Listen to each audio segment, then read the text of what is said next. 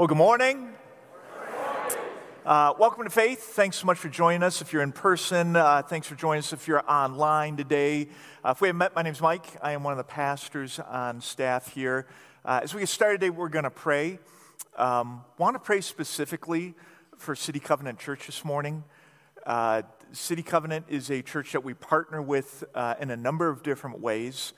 And one of their, their leaders, one of their elders who's deeply involved in a ministry there, a gentleman by the name of Jonathan Clark, uh, passed away suddenly and unexpectedly late last night, early this morning.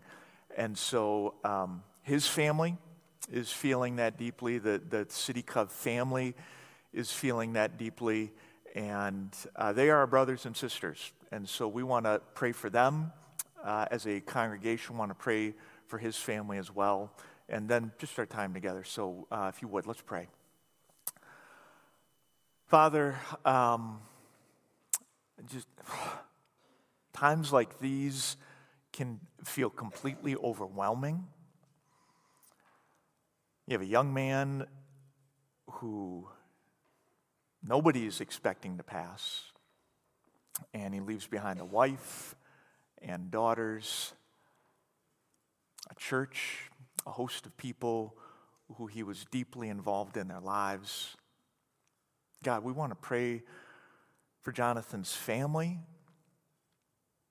for your hand of provision, for your hand of mercy and help.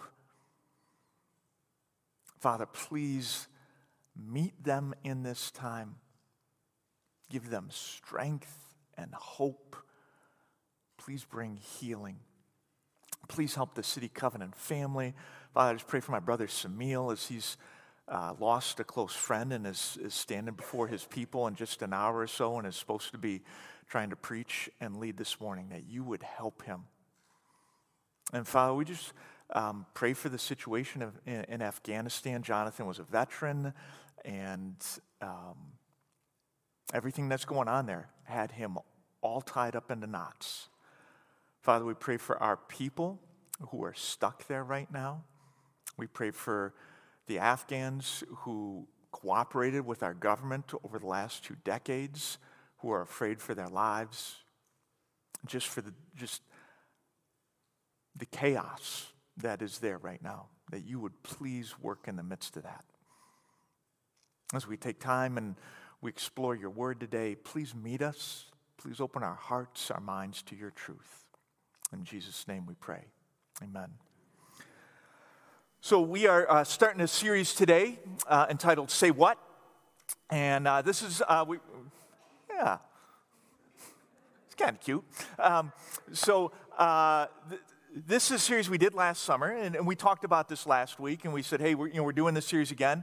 Uh, because in this series, what we're doing is each week we are taking a different passage from the Bible, one of those passages that you kind of open your Bible and you read that, and you're like, what in the world just happened here? Like, what is this all about? How do I make sense of this? How is this relevant to my life beyond, you know, being something I find weird or just plain disturbing? And what we're doing is we're, we're digging beneath the surface into the culture, into the language, into the history, and trying to make sense of this. And we're having fun with it, but at the same time discovering some of these weird passages are relevant to our lives. And so last summer we did three of these. This summer we're going to do three more. And we're doing it again this summer because there's more than just three passages in the Bible that are strange and difficult to navigate. And we could probably do this again next summer and the summer after that. Um, but th- we're, we're getting after it this summer again. And today uh, we're going to be in Genesis chapter 19. We'll have it all up on the screen for you, but if you want to follow along in your Bible or on your device, we're going to be in Genesis 19. And today's story uh, is kind of a, a string of one say what moment after another, after another, after another, all leading up to like uh, what I would argue is the ultimate say what moment in the chapter. Um, however, I, I would contend Genesis 19 is more than just this bizarre tale in the lot of, uh, of somebody's life. That, that Genesis 19 is actually meant to be a story uh, about the nature of sin in the presence of God's mercy. That, that in Genesis 19, we have a historical narrative that is trying to, to describe for us in detail how sin will impact and work itself out in our lives and how, in the midst of that, God's mercy is forever present. Now, to, to best understand Genesis 19, you kind of have to take a step back and start off in Genesis 18. So you flip back to Genesis 18, and, and to summarize, you, you have Abraham having lunch with a couple of angels and having an audible conversation with God, which in and of itself is a little unusual. At least for me, that's unusual. I don't know what your world is like, but um, he's having this lunch and this conversation, and God lets Abraham in on some of his plans. God lets Abraham know that he's getting ready to destroy the city of Sodom because the, the wickedness of the place and the people has risen to such an extent that judgment is now called for. And Abraham gets this news and he's a, he's a bit distressed by it. And he's, he's like, God, you know, he, he says this to God. He says, Will you indeed swipe, sweep away the righteous with the wicked? Abraham's like, okay, you're getting ready to destroy this place. What if there are some decent people in there with all the messed up people? Are you going to take out the good folks with the bad folks as well? And so God says to Abraham, I'll tell you what, you find 50 decent people in that town, I'll spare the whole place. Which instantly kicks Abraham into Bedouin trader mode and he starts to barter with God. What about 45? What about 40? What about 35? And Abraham talks God down to 10. If I can find 10 decent folks in the town, will you spare the place? Sure, I won't send these angels you're having lunch with. They're going to do the job. You find 10 decent people, I'll spare the place. Genesis 18 closes up, and Genesis 19 opens up with the angels heading into Sodom. And we're told that when they head into Sodom, they find Lot sitting at the gate of Sodom. All right? So two angels head in. They find Lot sitting at the city gate. So it doesn't look good for Sodom because the angels are heading in there anyway. All right? And they find Lot, who is Abraham's nephew, which maybe that's the reason Abraham is so concerned about the place. He's got family there.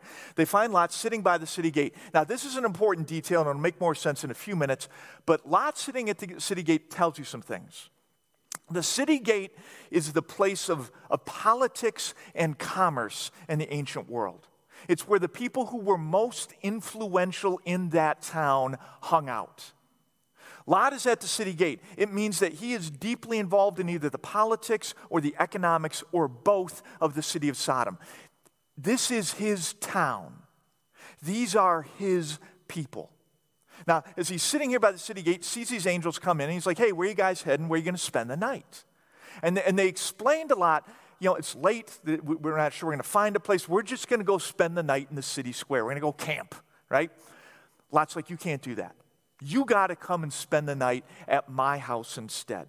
Now, for sure, there's some Eastern hospitality going on here, but when you read the passage, you get this sense that Lot understands the city square is not a good place to spend the night in his town.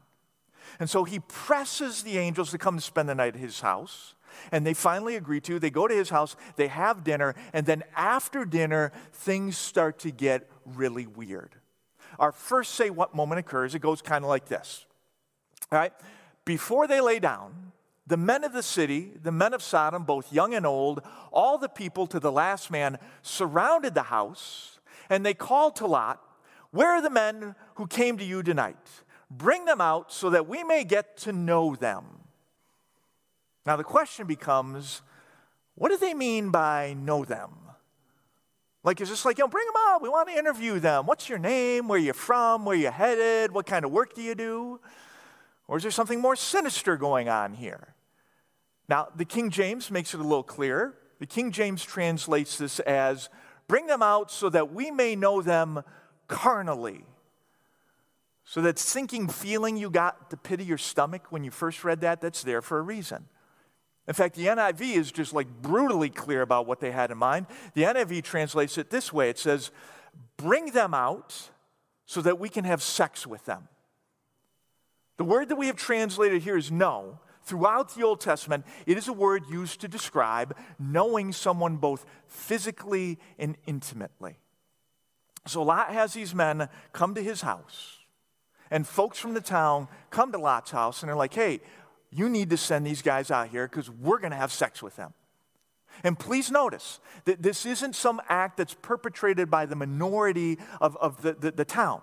No, Genesis says to us the men of Sodom, both young and old, all the people to the last man surrounded the house. This, this is the whole city shows up at Lot's house. They start banging on the door. They start ringing the bell. They're blowing up his phone. They're shouting through the window, Hey, Lot, bring out, the, we saw you bring that fresh meat into your house tonight. Send them on out here on the front porch so we've got something, something for them. Lot is living in a town where the gang rape of strangers is considered to be a community event. Now, you remember back in Genesis 18, God says, You find 10 decent people, I'll spare the place. It doesn't look good, right? When the whole town shows up for this, it doesn't look good. Like Abraham's going to find, you know, 10 decent people in that town. That's why the angels are there. So Lot comes out onto the front porch, right? He just, what are you guys doing? Stop this. Lot says to them, he says, I beg you, my brothers, do not act so wickedly. Now, don't miss this. I beg you, who? My brothers. Again, Lot is deeply connected to this place. These are his people. This is his town. And, and because of that, while Lot may not be as far gone as the people he's living in this town with, Lot is, is broken in his thinking, just like the people living in this town are when it comes to how he thinks about sexuality. And you're like, well, how in the world do you know that? Listen to what Lot says next. If you think things were messed up so far, buckle in. Here's how Lot responds He says, Behold, I have two daughters who have never known any man. Let me bring them out to you and do to them as you please. Only do nothing to these men for they have come under the shelter of my roof. Say what? Like all the dads with daughters in the room, you know, you read this and you're like, what in the world?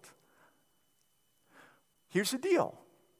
I told you, Genesis 19 is a story about the nature of sin and the presence of God's mercy. We're beginning to see the nature of sin right here. See, the nature of sin is such it's contagious, if you would. And, and let, let, me explain a little bit further what I mean by that. Like, if, if I'm not following Jesus, if my sin, if the, the brokenness that lives within me is the dominating, directing force in my life, and you're regularly engaged in relationship with me, it's just a matter of time before my sin's going to rub off onto you and work its way into your world. And, and please don't misunderstand me. I'm, I'm not saying that if you're somebody who's following Jesus, you never have any kind of relationship with somebody who's not following Jesus. That's not realistic. It's not possible. It's not biblical. But I am saying if the overwhelming majority of relationships in my life, or if the most significant relationships in my life, are with people who are not following Jesus, who are with people who are following hard after something else. It is just a matter of time before the way that they think and behave is going to impact the way that I think and behave. This is what happened to Lot here. This town became his town. These people became his people. And when you live in a town and you make it your town, and you, when you're living with people and you make them your people, and these are the kind of people who think the gang rape of strangers is an acceptable kind of community event, it's just a matter of time before it's going to rub off on you. And unfortunately, the ones who are going to pay for this are Lot's daughters. But this is how sin works. So Lot's out there, he's trying to talk this crowd down, right? And, and the crowd responds. And he's like, hey, don't do this thing, don't act so wickedly. And, and they say to him, stand back. You know, in other words, get out of our way. And then they tell Lot, they said, they, they say to each other, they're like, this fellow came to sojourn and he's become our judge? Like, who do you think you are? And then they say it a Lot next, they, they get ugly. They're like, now we will deal worse with you than with them.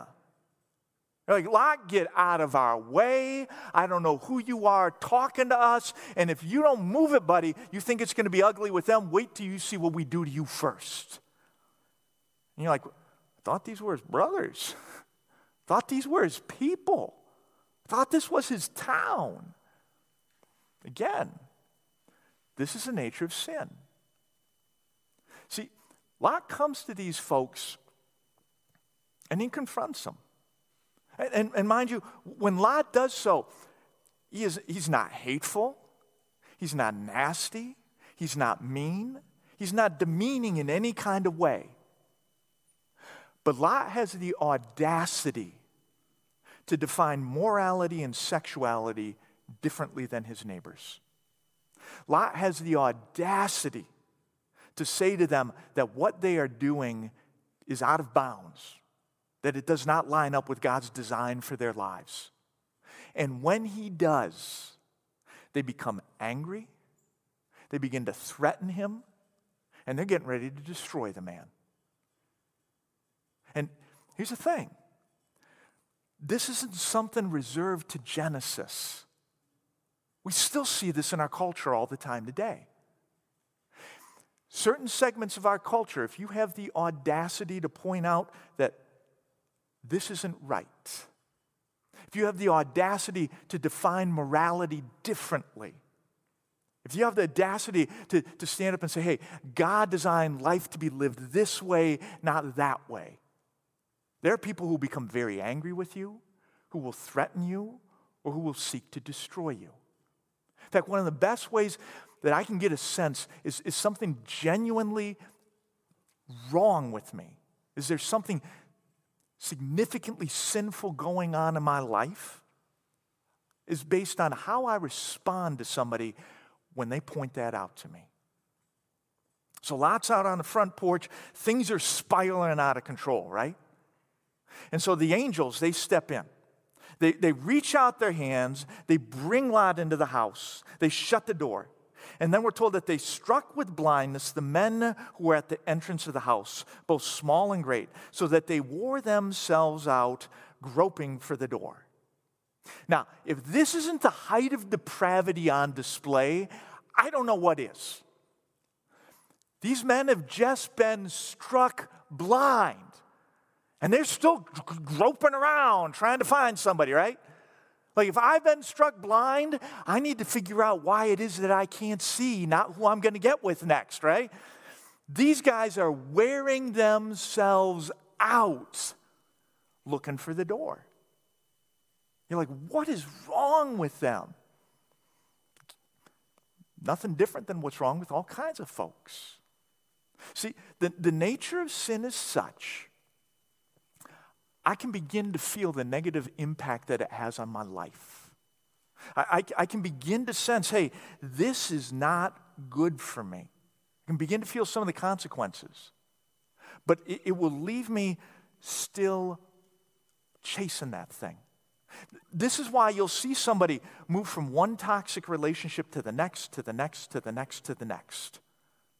This, this is why you will see somebody who will just destroy their life financially and still continue to spend above their means. This is why you will see somebody who, whose life has just been decimated by an addiction and they still continue to use. Because the nature of sin is such that it will cause us to wear ourselves out, groping, chasing after it. So, angels, they take care of the folks on the front porch they say it a lot hey, do you have anybody in this town that you need to warn about this?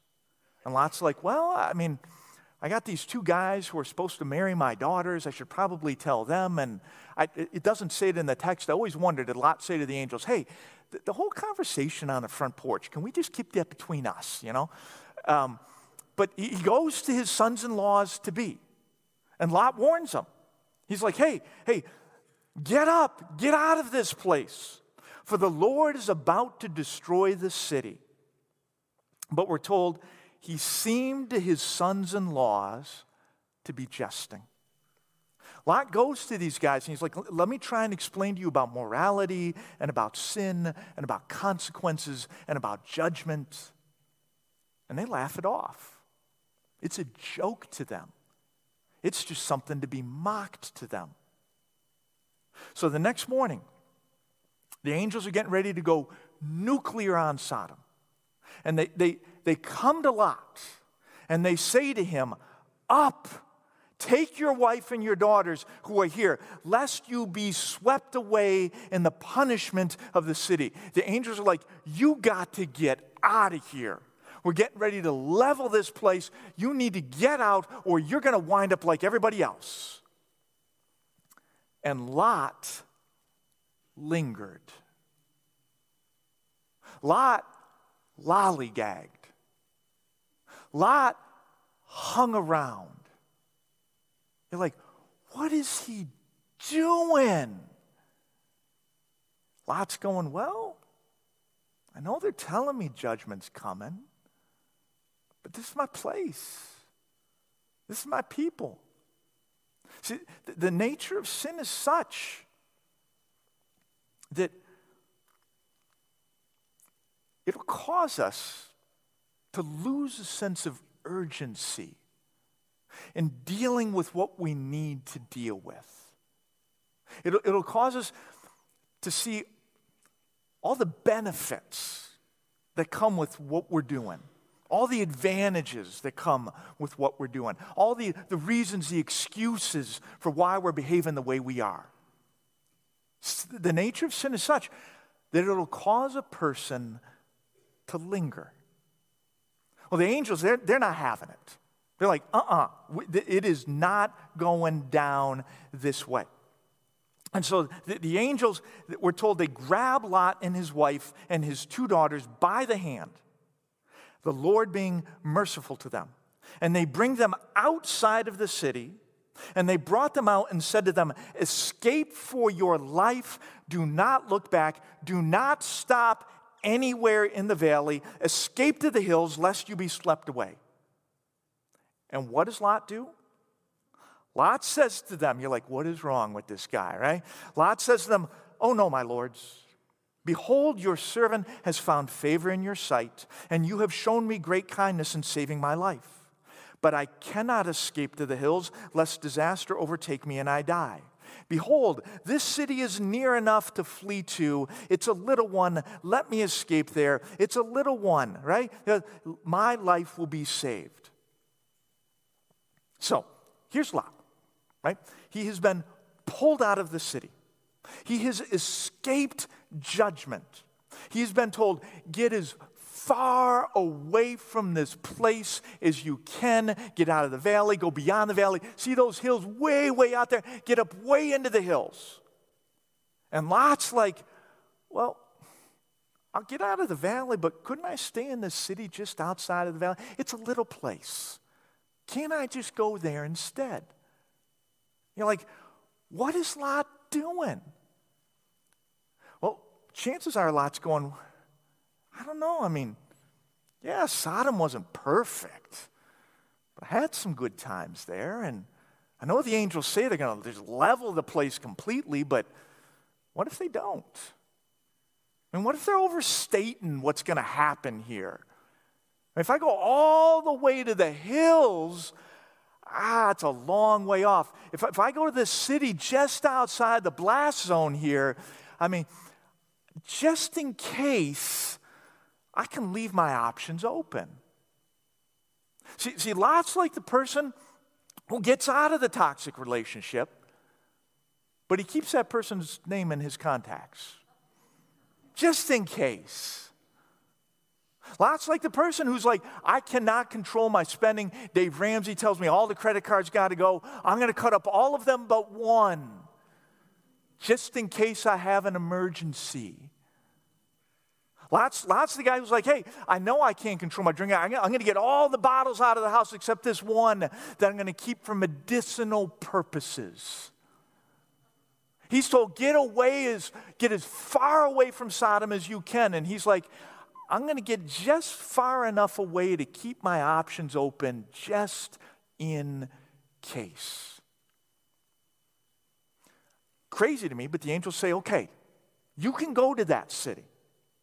They say to him, Escape there quickly. When the angel says, For I can do nothing till you arrive there. Now, I, I want to stop here for a second. Because up until now, we've just been like, hey, here's the nature of sin, and here's the nature of sin, and here's the nature of sin, here's the nature of sin.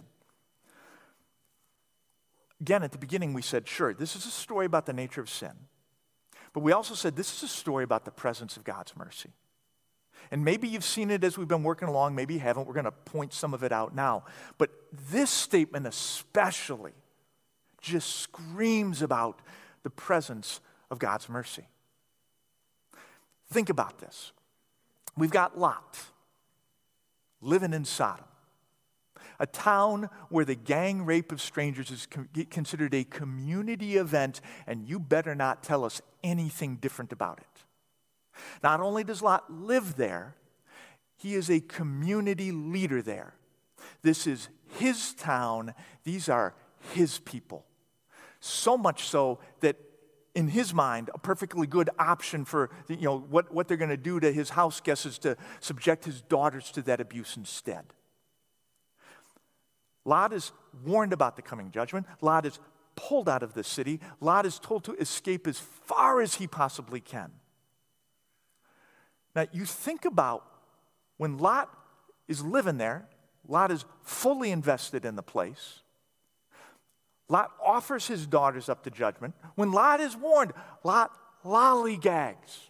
He lingers. And when he's finally pulled out, he's like, hey, let me stay as close as I can and still not get blasted. Like, Lot deserves judgment. But instead, he receives mercy.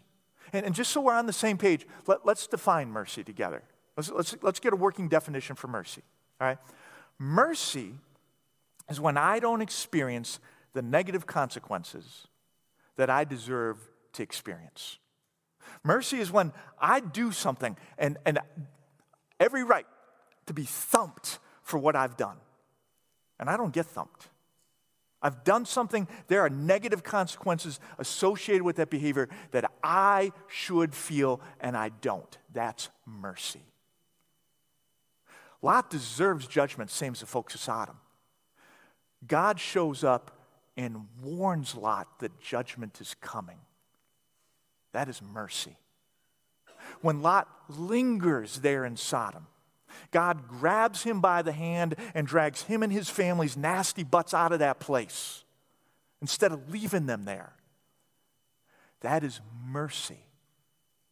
And the bread of Lot's life is buttered so thick with the mercy of God that when, when Lot says, Hey, I want to stay as close to Sodom as I can without getting burned, the angel says to him, Hey, go, go, go, escape there quickly, for I can do nothing till you arrive there. In other words, hey, God is withholding the judgment that He's going to pour out on this place until you get out of the way.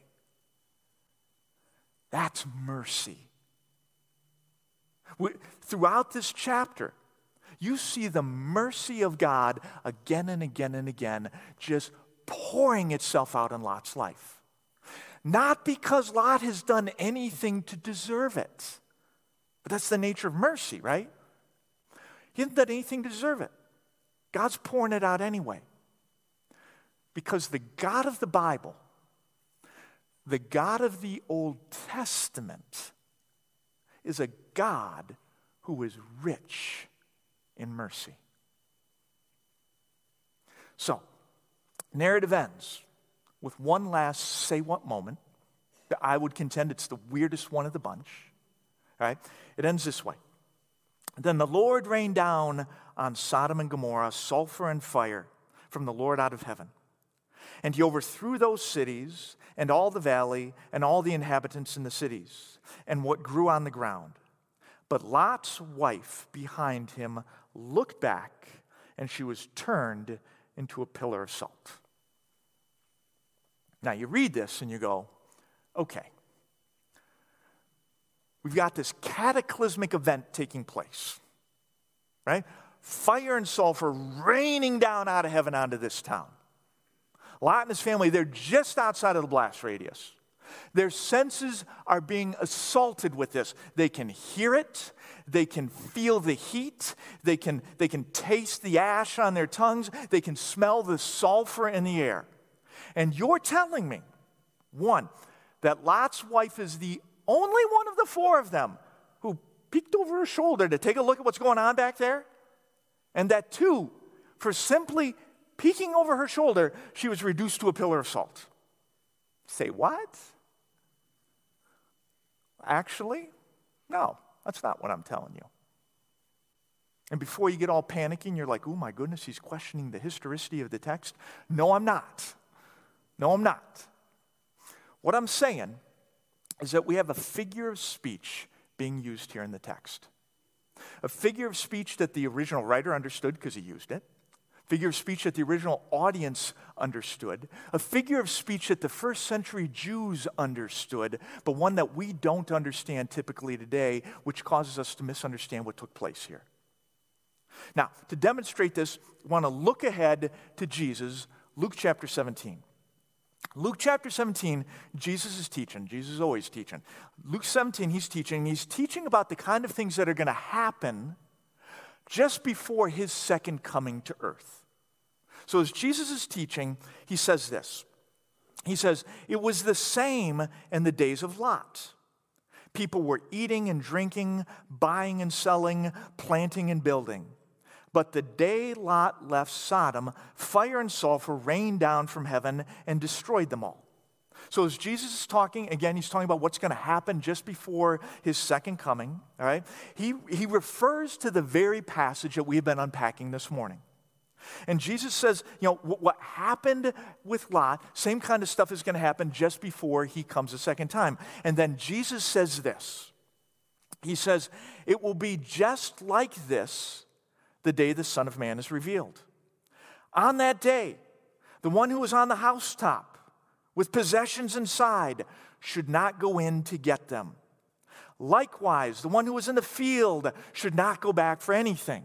Right? So Jesus like, listen, the cataclysmic event that is going to precede my second coming. When that event happens, like if you're, if you're out on the front porch, don't go back in the house to get your wallet. You're working out on the lawn in the front yard. Do not go back in the house for a change of clothes. And then Jesus says this He says, Remember Lot's wife. Remember Lot's wife. When Jesus says that, he's connecting the, the, behaviors he's just described. Behaviors like going back into the house from the roof, going back into the house from the field. He's, he's connecting that with what happened with Lot's wife and her behavior at Sodom. See, when the writer of Genesis says Lot's wife looked back, I'm contending, according to Jesus, that is a figure of speech. You have a woman who is warned of the, the coming judgment, who has, who's, they've done everything they can to create a sense of urgency in her. They pull her out of the town by hand. They tell her to get as far away from that place as she can. And she's thinking, I had a lot of good times in Sodom. That's my town. And I don't see anything happening there. I bet you these angels are just exaggerating. And even if something does happen there, it'll be different for me. And so, just like the person who Jesus is describing, who went back into the house from the field, who went back into the house from the rooftop, Lot's wife, she didn't just peek over her shoulder, she went back into Sodom. And when the angels rained down fire and sulfur from heaven, and that town was reduced to a salt mine, she went down with everybody else there. And in that, we see one more lesson about sin and one more lesson about mercy. See, sin is, it's always there. You, you, can, you can get pulled out of the fire, and it's still there reminding you of all the good times, telling you all, all, the, all the naysaying is just an exaggeration, telling you you'll be different. Sin is always there, inviting us to go back to Sodom. Not to peek over our shoulder, to walk back in. And mercy. For sure, God's mercies are new every morning.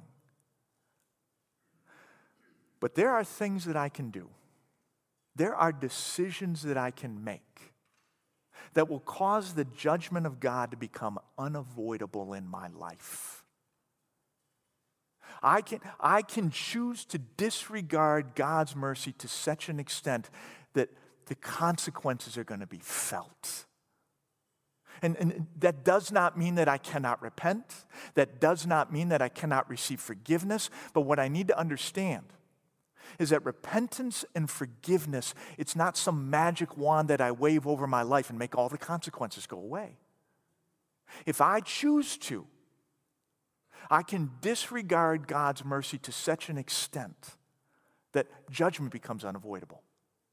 And so Jesus is going, hey, hey, when you're tempted, when you're tempted to downplay the seriousness of sin, when you're tempted to blow off God's mercy in your life, remember Lot's wife. See, the story of Genesis, on the, uh, Genesis 19, on the surface, it just seems like this weird, bizarre tale. But you dig in a little bit, and what you find is a story about the nature of sin and a story about the presence of God's mercy. Story that tells us sin is always there, it's always inviting us, it's trying to get us to linger, it's trying to reduce the sense of urgency, it's trying to get us to come back.